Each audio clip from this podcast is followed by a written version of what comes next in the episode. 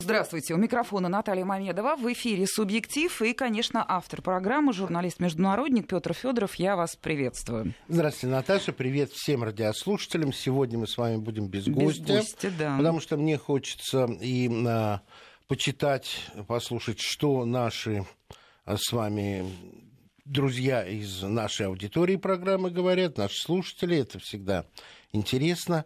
И а, немножко больше поговорить о том, что меня действительно интересует и волнует. Это о том, какие перемены сейчас происходят в Европе. Какие из них вызваны объективными причинами, какие, может быть, субъективными. И вы знаете, я э, даже э, подготовился, сидел, напечатал переписку в WhatsApp со своим другом, французским журналистом. Ну, интересно. Я ее зачитаю, но да, не, да. не сразу. Вот. А поговорим мы сразу о некоторых вещах и об отношении, и об изменениях в этике какой-то, в том числе военных традициях, и некоторой дехристианизации Европы, и, и верности или неверности принципам европейским, о которых они так э, утверждают. И, конечно, тут не может не остановить внимание э, пресс-конференция министра иностранных дел Турции Давутаглу после заседания э, ЕС и Турции, где Давутаглу понял так, что э, его политика, политика его страны получила одобрение – а, деньги на укрепление границы и создание лагерей беженцев дают. Три миллиарда, напомню. Совершенно верно. Сумма большая. И э, в своей пресс-конференции он заявил ни много ни мало, что процесс вступления Турции в Евросоюз э, перешел на новый этап – а, это немножко более оптимистично, чем говорили европейцы, но равным образом его совместная пресс-конференция со Столтенбергом, напомню, это генеральный секретарь НАТО, дала понять, что он и тут понимает так, что его, а, ну, я скажу это, как я считаю, преступление остается безнаказанным и неосужденным. Да, а, при этом а, понимаете, давайте честно взглянем в глаза правде. Ну, слушайте, вам честно не надо призывать, вы и так честный журналист. То, что последние дни, даже не упоминая о сбитом а, российском бомбардировщике а, из-за угла с нарушением границ, а, происходит, ну, если бы что-то подобное произошло ну, скажем, лет шесть назад, не сейчас, сейчас это тоже очень тонкий момент, в Белоруссии вся Европа вопила о последнем диктаторе Европы. Итак, по приказу Эрдогана прокуратура самым жестким образом рассматривает дела журналистов, которые опубликовали правду о поставках оружия э, за пределы турецких границ в Сирию и, конкретно говоря, ну, по крайней мере, экстремистам, если не террористам. Вот хочу сразу такую вот вставочку сделать. Вот даже в вашей интонации сквозит возмущение, а в том, как это комментируют европейские СМИ, абсолютно все спокойно, дай бог, если вообще упоминают. Не все, конечно, не все, безусловно. Да. Ну, да, очень да, да. Вот, но всем серга, сестрам по сергам, и Эрдоган приказал арестовать трех военных, высших должностных лиц, в том числе и генералов, которые якобы виновны за доставку этого оружия. Но от журналистов обвинения не сняли. Я понимаю, на него нажим тайный есть. И то, что он слышит один на один, наверное, вовсе не то, что потом он или его премьер, министр иностранных дел, извините, Давутаглу старой должности назвал министр иностранных дел. Он премьер, премьер сейчас, Премьер-министр, да. да, простите, уважаемые радиослушатели, ошибка моя. Да, то, что они озвучивают, я понимаю, это все так. Но на поверхности выглядит так, что а высшие политические круги Европы не только допускают, но абсолютно принимают двойные стандарты. Ну, давайте сейчас и поставим... не верны своим собственным а, принципам, провозглашенным красивым и светлым. Вот это такой тезис, мы будем разбираться. В конце концов, наверняка вы сейчас найдете и хорошие слова для европейцев, и какие-то ростки позитивных вещей мы тоже найдем. Хочу напомнить, что у нас работает смс-портал 5533, первое слово «Вести». Сегодня действительно у нас нет гостя, приглашенного Петром Федоровым, поэтому вы можете вот просто терзать его своими вопросами, комментариями и так далее. Твиттер, Вести, подчеркивание FM, и через приложение WhatsApp, пожалуйста, э, телефон 903 170 63 63. Главным образом мы обсуждаем европейскую тему, но, безусловно, вы уже это поняли, в контексте новостей не просто последних, а в контексте новостей вот просто буквально сегодняшнего дня. Э, по поводу Турции. Вот я размышляю и думаю, что вообще время, да, живем э, в такое время не, просто тревожное, оно ведь очень интересное, несмотря на все тревоги. Происходит огромное количество изменений в политике, в экономике, в глобальных каких-то вещах, в медиапространстве. И особую, наверное, опасность, все-таки не опасность, а сложность, будем выбирать выражение, это неожиданные вызовы. Вот Турция, то, что нас сбило самолет, это неожиданный вызов. Этого никто не ожидал, что такое произойдет. Первая реакция была, естественно, со стороны России. Это был первый ответ. А вот волна до Европы по-настоящему дойдет, с вашей точки зрения, пока они комментируют, кто-то более-менее спокойно, кто-то не замечает. Главная реакция – это они призывают Москву и Анкару сохранять хладнокровие и наладить отношения. Вроде как они в стране. По-настоящему меняются отношения между Россией и Турцией, меняется позиция Турции в европейском вот этом раскладе сил и так далее. Вот по-настоящему до Европы дойдет эта волна, аукнется то, что Эрдоган стал каким-то немного другим. Я должен сказать, что к Эрдогану всегда было отношение резервированное, потому что всегда помнили его стихи, минареты наши штыки, купола наши щиты, а всегда помнили его исламистское прошлое. Собственно, поэтому в свое время Франция на референдуме по Конституции, а там было совмещено еще отношение к вступлению Турции в ЕС, проголосовала против. И понимаете, какая штука? Ведь э, когда мы говорим Европа, мы говорим о чем-то эфемерном скорее всего, о тех структурах, из которых выходят заявления, пресс-конференции. Но Европа, она очень разная, потому что, если мы с вами, скажем, возьмем такую страну НАТО и Европейского Союза, как Греция, там отношение совсем другое. И это оттуда мы с вами получили сообщение, что впервые за много лет турецкие самолеты перестали нарушать воздушные границы Греции.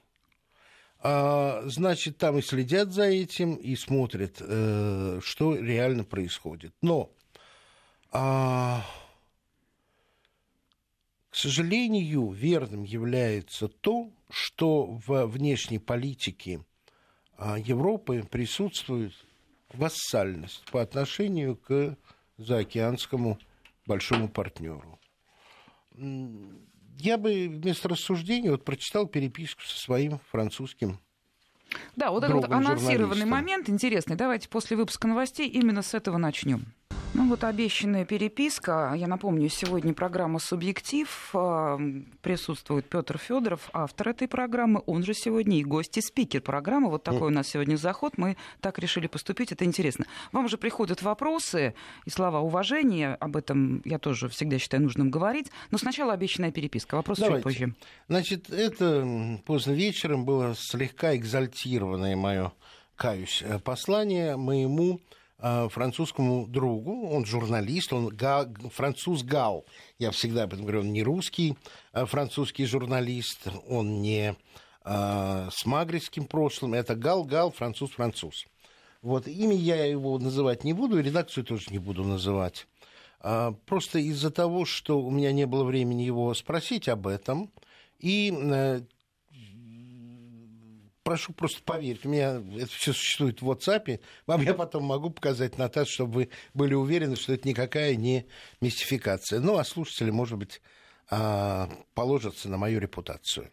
Я ему пишу 17 а, ноября, а, после заявления Путина о том, что приближается к берегам Сирии французский авианосец Шарль де Голь, и мы должны наладить взаимодействие с Францией как с союзниками.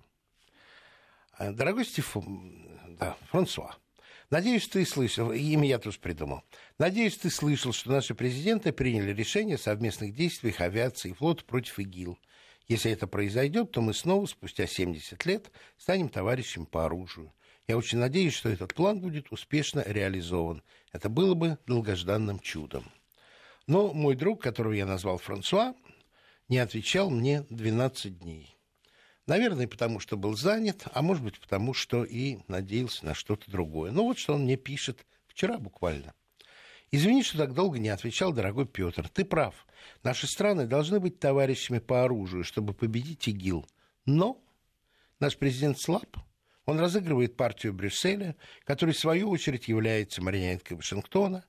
Я поддерживаю Путина и Россию с самого начала ее операции в Сирии. Ты один из немногих, кто ясно видит ситуацию. Наши дипломаты либо слепы, либо идиоты, либо то и другое вместе взятое. Но давай надеяться на лучшее и на мир. По крайней мере, надежда обходится нам с тобой бесплатно. С приветом из Франции. Ну, я растрогался и пишу ему вчера. Спасибо, брат. Твои слова лучшее, что я слышал от журналистов за последние дни. С приветом из Москвы. Он продолжает. Я поддерживаю Жерара Депардье. Он правильно сделал, что стал российским гражданином. Надеюсь, что русские победят в Сирии и шли бы к черту турки. Там посильнее слово на букву «Ф» мы по-английски переписывались. Как мы, европейцы, все еще смеем с ними договариваться? Турция с самого начала поддерживала ИГИЛ в войне против Башара и курдов, но европейская дипломатия об этом ни слова. Я им отвечаю, ты прав, но важнее всего, что есть журналисты, которые думают так же, как и ты. Немного, но есть. До встречи. О, отвечает он, совсем немного. Нашей редакции по пальцам перечесть. Ну, в следующий раз, когда буду во Франции, пишу я, давай посидим, потолкуем, выпьем по рюмке. С удовольствием, Петр. Вот это наша реальная переписка. Вот это взгляд французского журналиста. Как вы видите, Наташа, это взгляд, который принимает и понимает не только позицию России, но, но с, с иронией, с издевкой и с огорчением воспринимает работу европейских дипломатов и достаточно горькие слова говорит, если не обидные, про собственного президента. Значит, Европа совершенно не едина. Но этих людей еще очень мало, это так. Вот. Я не говорю, что их станет больше. Я не очень верю, знаете, вот в, в, в идеи, которые в свое время знаете, вот большевизм, распространение коммунистических идей, тра-та-та-та. Но эти люди есть, и поэтому Европа все-таки не, не является адекватным тому, что мы с вами слышим в заявлениях. А вот то, насколько она меняется, а, вот я вам сейчас приведу один пример, он из э, недавнего э, журнала «Коммерсант. Власть». В Германии судят агента, который работал э, в БНД, это служба германской контрразведки, и продавал данные Америки, а в последнее время и России тоже. Я хотел бы напомнить на том, что у нас с вами возникает в ассоциациях вот лучшей Франции, да, в данном случае это Германия, лучшей Европы. Конечно, думаю, все образованные люди помнят дело Дрейфуса, когда французского офицера, еврея по происхождению, обвиняли в шпионаже в пользу Германии. И на человека навешивали одно из самых позорных э, явлений – шпионство в пользу другого государства. Я понимаю, государство было враждебное, но вы помните э, Эмиля Золя, вы помните «Не могу молчать», вы помните всю ту кампанию, которая поднялась в честной Франции, чтобы разобраться как следует и отвести подозрение в шпионстве от человека, потому что это было что-то неприемлемое. И вот наша ситуация в Германии. Я просто э, абзац прочту, с вашего позволения. Теперь уже не я писал, а журнал «Коммерсант. Власть». А, этого тройного шпиона, 32-летнего, зовут Маркусом Райхелем. Правда, на суде фамилия не а, фигурирует. Так вот, сам Райхель не похож на образ секретного агента. Он родился в ГДР, в детстве стал инвалидом из-за осложнений после прививки – Отучился на курсах для инвалидов. После окончания долго не мог найти работу. Наконец, БНД, контрразведка, приняла его на работу э, экспедитором. Он получал самый низкий разряд – 1200 евро. как утверждает сам Райхель, стать двойным, а потом и тройным агентом, его заставили вовсе не финансовые проблемы, потому что, в конце концов, американцы не так и много ему заплатили, а потому что он хотел попробовать что-то новое в жизни. Понимаете?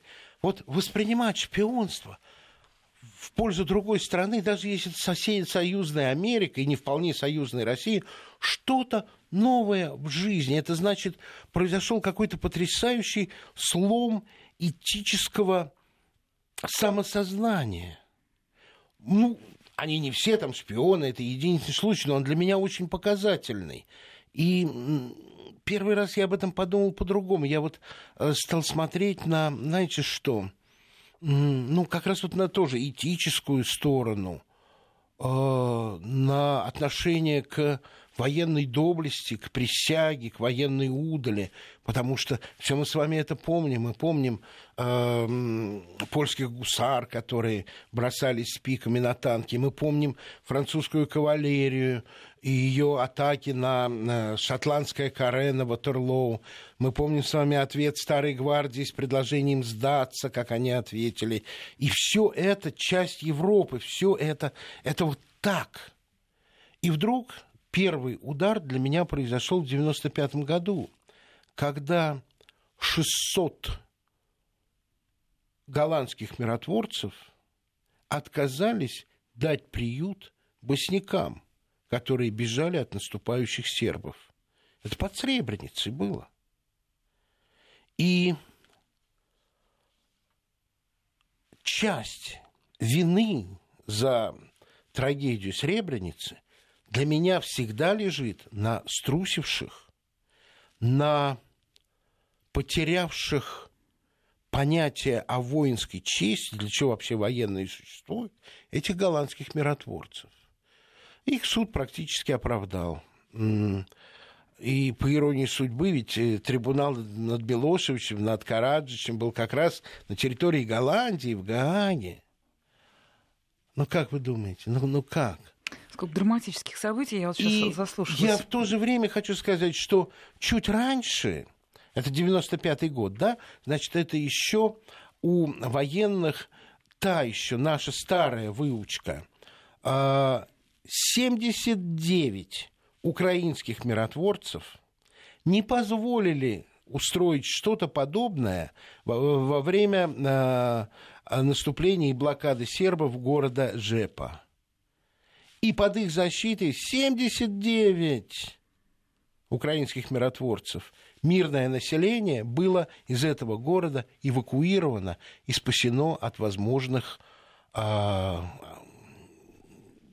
бед и несчастий. Вот вы знаете, Петр, вот люди уже, безусловно, реагируют на ваши искренние слова. Вот пишут «Добрый вечер, Сергей из Краснодара. После прочитанной вами переписки понял, что правда и справедливость доказывается только силой оружия. Очень жаль», пишет Сергей. Вот такая реакция. Как-то не хочется, вы знаете, в своих наших комментариях, ну, не хоронить, конечно, Европу, но думать о том, что будущее ее довольно темное. Кстати, об этом многие пишут, что она сама виновата и так далее. Здесь очень много разных эмоциональных э, высказываний. А еще сразу хочу, не теряя времени, такой вопрос вам задать от наших слушателей. Очень много вопросов в разных вариациях, но он один и тот же. Почему Владимир Путин не встретился с Эрдоганом вот сейчас? Но, секундочку, я хочу вам задать другую редакцию. В другой редакции этот же самый вопрос. Поступил ли так же бы европейский лидер? Путин поступил прямо это, на мой взгляд, мое субъективное время, э, мнение, раз уж мы в рамках программы «Субъектив».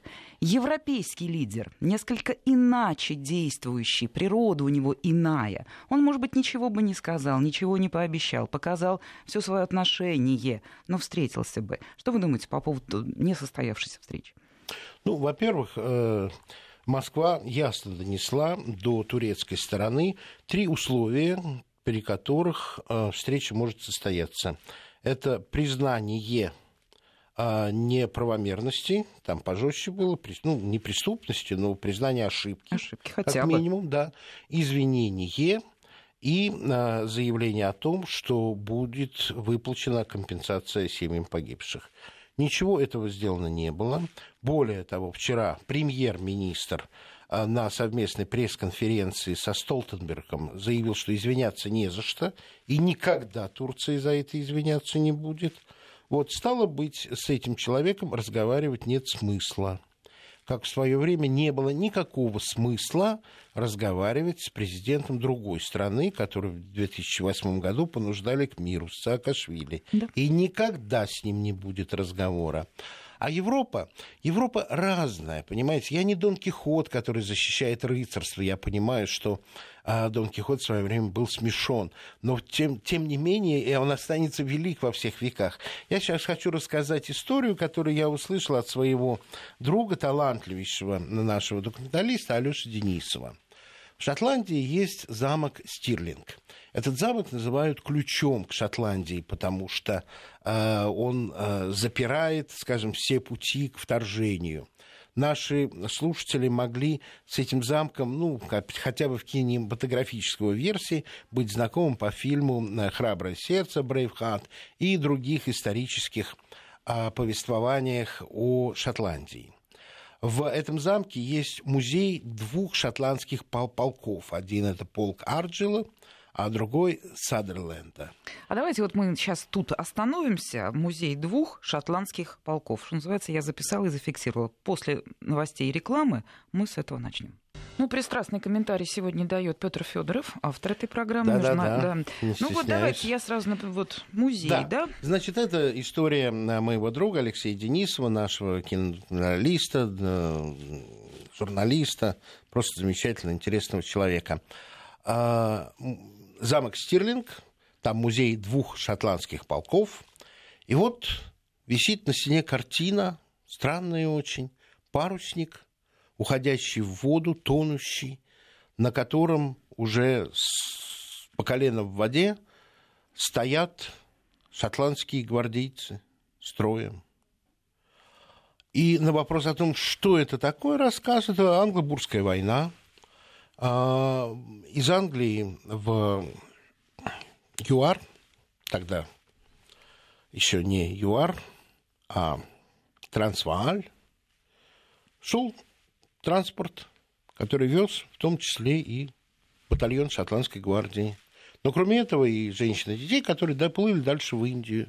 Он наскочил на, на скалу, стал тонуть, и командир этого военного подразделения выстроил их на палубе и сказал стоять, не двигаться, пока будут спасать женщин и детей.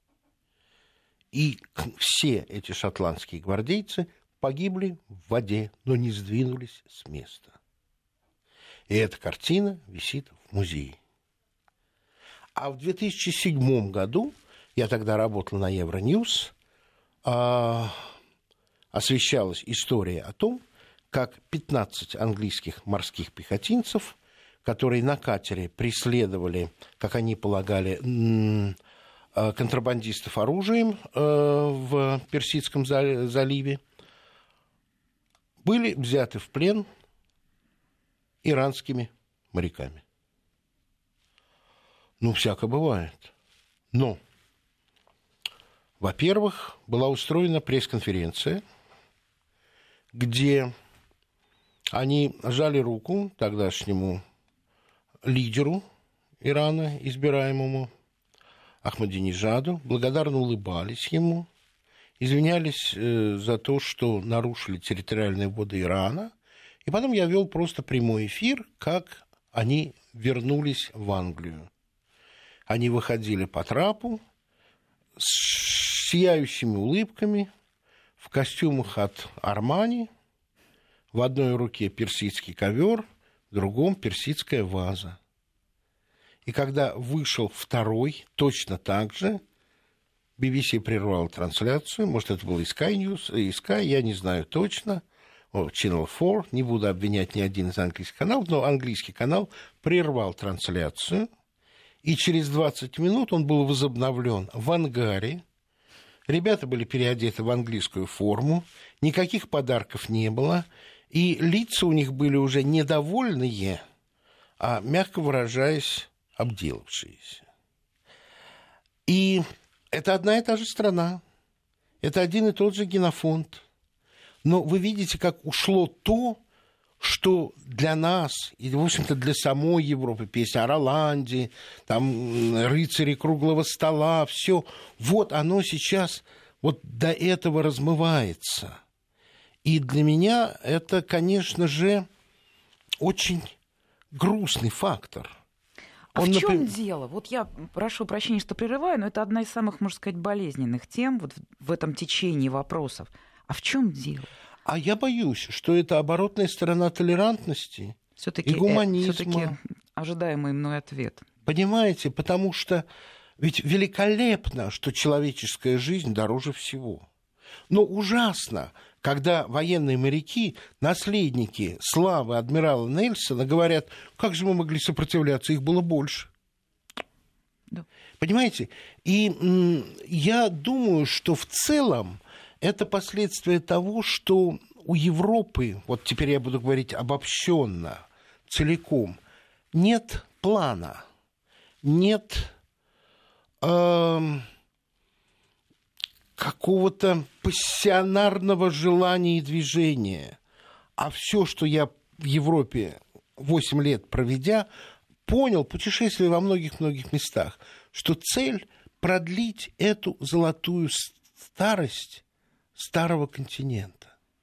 Чтобы ничего не стало хуже, но чтобы для этого не нужно было никаких сверхусилий. И вот решить тогда мы видим, что, что такое Турция сегодня, как это все ужасно.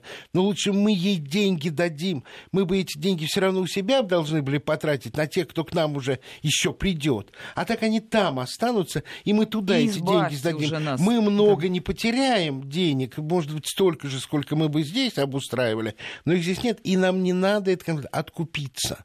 Вот это вот откупиться как свидетельство какого-то утраты пассионарности для меня очень серьезно. И другая вещь, как мне кажется, но тут утрату воинственности трудно считать. Знаете, история ведь никогда не повторяется, но что-то в Европе мне напоминает последние столетия Римской империи.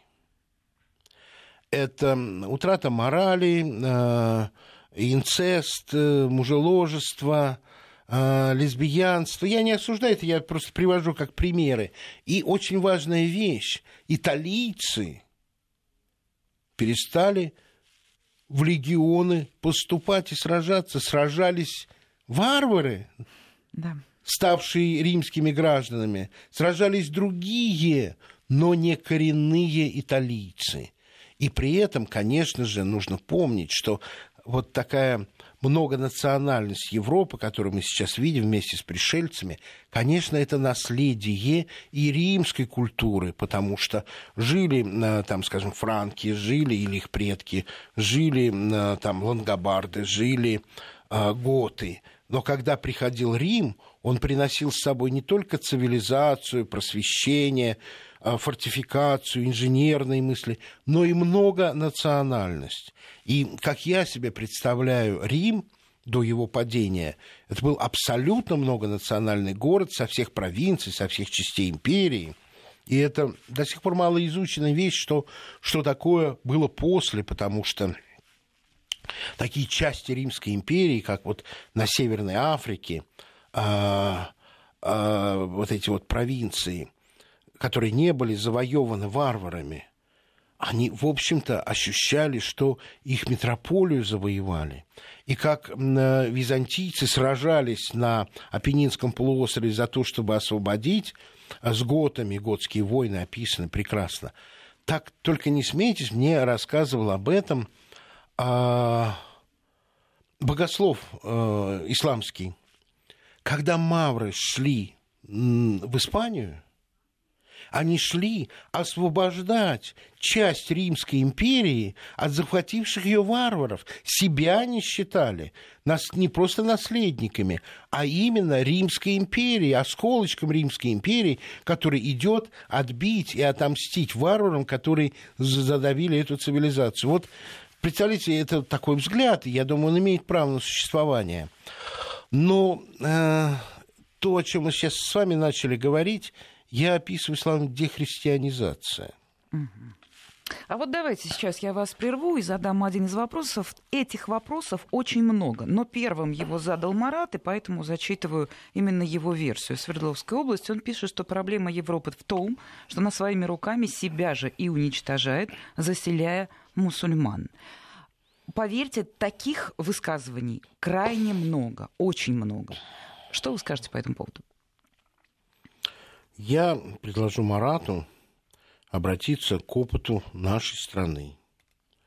Мы полтысячелетия живем бок о бок с людьми исламской культуры. Это наши мусульмане. Они у нас здесь жили испокон века. Это и их земля тоже. Мы соседи всегда.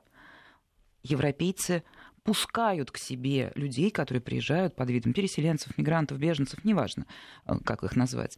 Большей частью это э, люди, представители исламского вероисповедания. Вот это Я и приму, Марат. и не приму, потому что, с одной стороны, речь идет э, в первую очередь об исламе, а не о чужих людях. Вот, и поэтому я все-таки буду продолжать настаивать, что и э, в Советском Союзе люди с мусульманскими корнями составляли огромную часть нашего населения. И в самом исламе, в классическом исламе, нет ничего плохого. Это великолепная религия, которая в чем-то продвинулась дальше в смысле демократизации от, э, от э, христианской этики. Потому что если очень кратко, я просто думаю, что сейчас про ислам надо сказать, в ущерб даже другим моим идеям. Давайте возьмем э, себе то, как можно себе представить религию в Древнем Египте. Э, есть фараон, это, это властитель страны, но он божественен.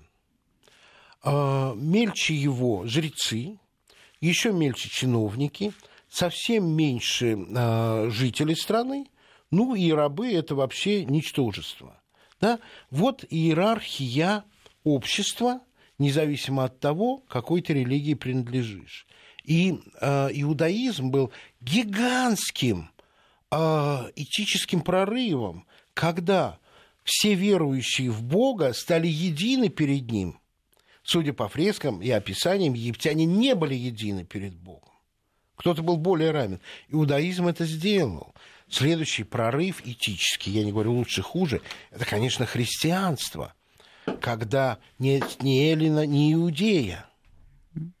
И снимается и вот эта вот богоизбранность. Ты уверовал в эти идеалы, и неважно что и как, ты там же. И ты вообще не то чтобы вернулся к идее Бога, но поскольку Христос был сыном человеческим, то и у тебя есть надежда, и ты приобщаешься к этому. Петр Федоров. Сейчас новости. Петр Федоров, автор этой программы, журналист-международник в студии. Он же сегодня является и гостем этой программы. Мы рассуждаем о Европе, о том, что там сейчас происходит. Ну, может, даже успеем прикинуть, по крайней мере, я бы хотела, чтобы Петр высказал свое какое-то видение, а что же будет с Европой дальше. Хорошо, хорошо. Я постараюсь так, но мне еще очень интересно э, вопрос, который задается. Да, на них очень интересно ответить. И вот мы с вами дошли до ислама. Угу.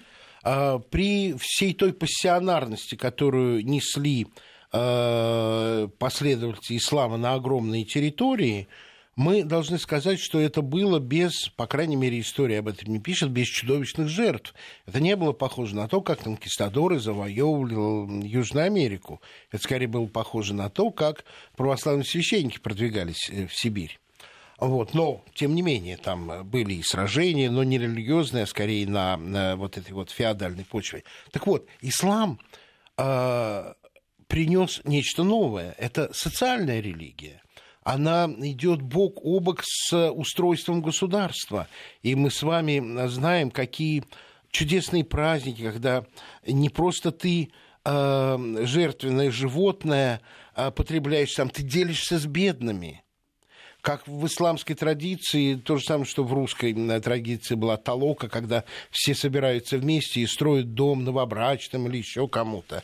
И она, в принципе, гуманная, достаточно прочитать Коран. Ислам и исламизм – это разные вещи абсолютно. Ислам не является угрозой обществу. Ислам обогащает человеческое общество вот этими традициями, идеями, мои друзья, кто-то исповедует, кто-то не исповедует, но люди вот с исламскими корнями так или иначе в своем характере наследуют то, что им достается от отца, от деда.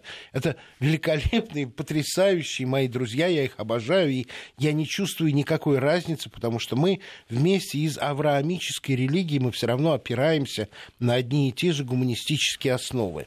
Но то, что происходит в Европе, на мой взгляд, это не исламизация ни в коей мере. А что? А я вам скажу, что это возврат к европейским языческим корням.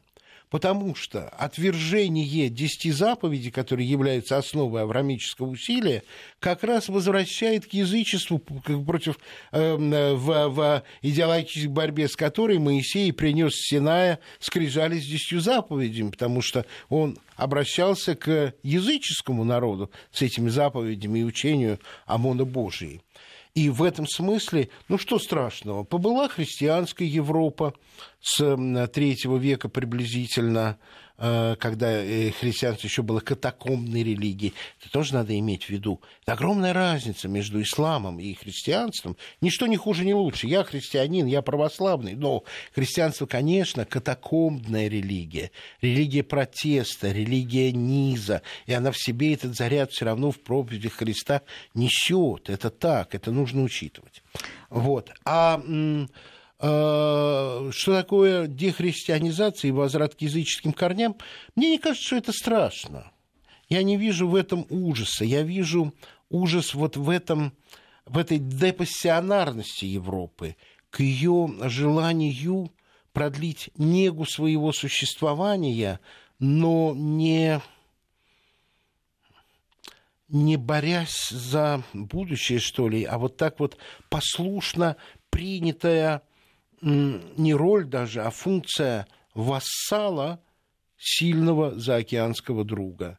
Это, это, это слабенье души, это слабенье воли, это ослабевание того всего, что вот я описал, как было и как сейчас. Но при этом Европа великолепно прекрасна в том, что в любых условиях они находят выход, и я верю в ее будущее. И, Наташа, я могу зрительный образ дать этому. Это в ответ на то, что в центре Парижа сейчас нельзя проводить массовые манифестации, люди вынесли по очереди, не создавая толпы, эту обувь, которая и сейчас на площади республики показывает, вы все равно здесь. Мы не нарушили запрет, но мы нашли способ выразить свое «я». И вот в этой картинке для меня рисуется и прекрасное будущее Европы но я не э, в коей степени пророк-философ, который mm-hmm. говорит, что она должна сделать. Но в первую очередь, как мне кажется, она должна быть честной сама с собой, честной, как мой французский друг-журналист. Вот вы интересно формулируете, как мне хочется вам поверить. Но вот не столь я романтично. Вот выстроили, давайте так, не, не мои вопросы, вопросы нашей аудитории. Сначала замечание, только что прислал Эдуард из Подмосковья. Такого Федорова мы еще не слышали. Спасибо, браво. Это как бы, чтобы мы понимали, что угадали вот с этим форматом. Вопросы. Их очень много. Очень много про то, что Европу захлестнул поток беженцев, что они не выберутся. Это я уже просто вот резюмирую. Хочу выбрать самый любопытный, который, может быть, выльются в любопытные характеристики. Анна спрашивает, почему в современной Европе а, министры обороны женщин? Очень просто. Потому что планируют военные операции э, командование НАТО. А женщины, министры обороны европейских стран, а это, если я правильно помню, Германия, Швеция и, по-моему, Дания, я не буду брать, может, я перепутал, это завхозы, которые распределяют деньги на те или иные статьи и следят за тем, чтобы а, армейский механизм нормально функционировал. Ну, может, к и военному, быть таким завхозом. К военному, именно пла- такой к военному планированию они имеют никакого отношения. А какая разница в этой ситуации, мужчина или женщина, если не требуется военного образования, если нужен просто экономический менеджмент? Возможно. А могут ли народы Европы, это я уже продолжаю читать вопросы, изменить свои политические институты? Какие народы не безнадежны? Жесткие вопросы. Все-таки я его прочитала. Да, они все не безнадежны. И везде есть э, э, такое настроение и самооценка, и тревога, и горечь, как в, том, э, в той переписке, которую я прочитал. Это есть везде. И есть и апелляция к прошлому. Так вот, допустим, я встречался с послом Испании, который э, сказал очень интересную вещь. Он говорит, подумайте сами, как важны для Европы народы Испании и России, потому что был, была угроза, что наши народы э, станут мусульманскими. И, и тому, и другому народу это угрожало, и нашли в себе силы тогда защитить это я передаю его слова, я с ним не вполне, может быть, согласен, но я передаю его слова честно защитить то, что тогда было именно и являлось и гуманизмом, и надеждой на продвижение вперед. И тогда это, конечно, были христианские идеи. Вам для этого понадобилось 350, нам в два раза дольше. Но если бы мы проявили слабину, то Европа уже тогда оказалась бы зажатой в исламские клещи с северо-востока и с юго-запада. Человек думает об этом. Я, как бы скажем, резервирую свое мнение к исламу, потому что я не считаю это ислам угрозой. Угроза исламизм и терроризм. Вот. А я не считаю, что Европа должна расплатиться за грехи прошлого, за конкистадоров или за что-то подобное. Я думаю, что Европа найдет свой путь. И как ни странно, понимаете, какая штука, Наташа, получается? Ведь те мусульмане, люди с мусульманскими корнями, которые, скажем, в моей любимой Франции живут уже 30 лет, это главные противники, но понаехавших заново. Это они больше всего не хотят, потому что они интегрированы. Они заняли свое место в этом обществе. Они завоевали право быть французами французами. И они французы, потому что в этом, э, в западном понимании это граждане, поэтому мы для них все русские. Не потому что они не знают, что есть другие народы, а потому что для них это в первую очередь гражданство, принадлежность России, а потом уже национальность или нация. Вот. Э, таким образом, я не думаю, что это угроза. Я вам скажу, что, э, как бы сказать, вот сейчас скажем, новоприбывших в Европу, в Евросоюз, с населением в 300 миллионов человек, чуть больше миллиона. А Россия только за полтора года приняла с Украины больше миллиона беженцев с охваченной войной территорий и полтора миллиона тех, кто бежал от призыва, от плохого экономического положения. То есть 2,6. У нас что, есть опасность украинизировать? Кто-нибудь об этом ну, говорит? Кто-нибудь говорит, что мы погибнем при населении в два раза меньше, чем Евросоюз? Да, это наши, э, наша культура, это наши люди, это все так, но, но и тут тоже не все так просто, потому что Европа тоже разная. А, вы знаете, на Мальте вот мальтийский язык на основе чего? Это арабский язык. Вообще-то на Мальте английский, насколько я понимаю. Да нет, моя хорошая мальтийский язык э, на арабской основе. И когда со своим другом арабским э, журналистом я об этом разговаривал, он говорит, а ты на Сицилии побывай. Да, говорят сейчас по-итальянски, а ты походи по могилам, все же арабской вязью. Там, там арабский язык был совсем. Вот, поэтому это было в прошлом, это было в истории, но, боюсь, наше время заканчивается. Да, к сожалению, наше время заканчивается, но, судя по реакции нашей аудитории, вот этот ну, эксперимент ну, удался, раз да, сделаем. когда Петр Федоров является гостем своей собственной программы. Я благодарю всех, это была программа «Субъектив». Спасибо вам всем большое за добрые слова, которые прислали в адрес Петра Федорова. Я им сейчас обязательно все прочитаю. Всего доброго. Спасибо.